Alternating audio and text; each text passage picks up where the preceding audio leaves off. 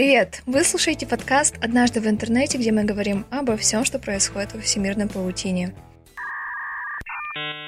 В новом выпуске мы решили рассказать о том, как появились подкасты, когда и почему они стали популярны и откуда взялось само слово «подкаст». Вообще своим появлением на свет подкаст, конечно же, обязан радио, но радиопередача и подкаст это все-таки не одно и то же. Формат, который только намного позже назовут подкастом, появился как протест против цензуры в официальных лицензионных эфирах, где личное мнение не поощрялось. Так начали создавать пиратские радиостанции. Первая появилась в 1958 году в Дании и вещала без разрешения властей. Но даже это еще нельзя было назвать подкастом, а скорее пиратской радиоволной, таким праотцом будущего подкаста. Пиратское радио. Это не пиратское радио, это сточная канава аморальности, и мы собираемся закрыть ее. Нет! Могут они нас прищучить, мы же пираты. Найдут способ. Власти терпеть не могут свободу мысли. Подкаст в современном виде возник в начале 2000-х, когда появились технологии RSS для рассылки информации, а также широкое распространение начал получать формат MP3 и появились первые iPod от Apple – так задокументировано, что пионером подкастинга считается бывший виджей MTV Адам Керри. В своем подкасте он рассказывал о повседневной жизни, музыке и развитии подкастинга. Кроме того, Адам придумал скрипт, благодаря которому новые выпуски подкаста скачивались прямо в плеер при подключении его к компьютеру. Со временем подобные аудиошоу стали настолько популярными и модными, что на них обратили внимание СМИ и начали писать о новом формате распространения звука. В 2004 году журналист британской газеты The Guardian написал об этом в своей колонке. Его редактор потребовал как-то назвать новый формат распространения звука, но у журналиста не было ни малейшего понятия, как она называлась, было ли у него вообще название. У него появились варианты – аудиоблог – подкаст или партизанская медиа. Он выбрал слово «подкаст», соединив два слова «iPod» и «broadcast», что в переводе означает «широкое вещание». Позже журналист признался, что даже не помнит, как придумал это слово, и вообще считал, что у него получилась какая-то нелепица. Но СМИ быстро окрестили новый формат подкастом, и слово органично прижилось в речи.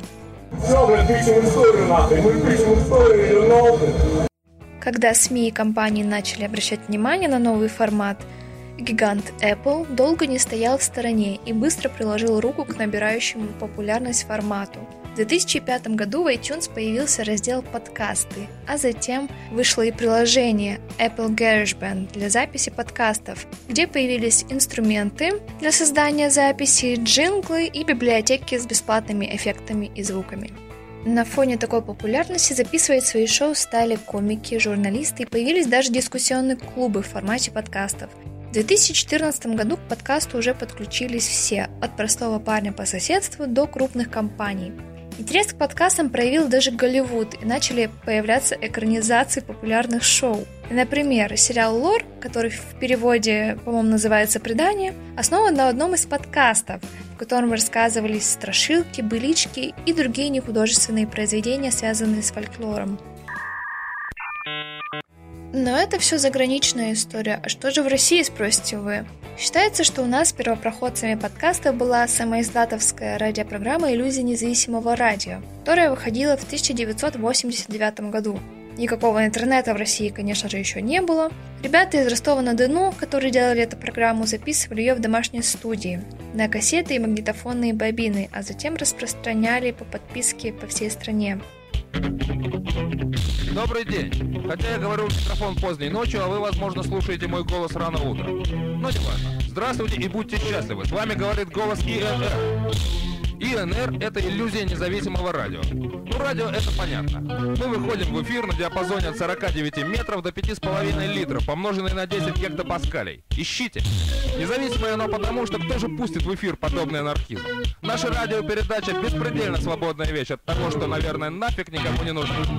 Программа была посвящена культуре российского андерграунда. В выпуске входили записи ростовских андерграундных рок-групп, интервью и беседы на тему музыки. К сожалению, вышло всего 4 выпуска, но это был первый прообраз нашего русского подкаста. Конечно, бум на подкасты в России пришелся, наверное, на последние два года. Вещаем мы из мая 2020 самоизоляции.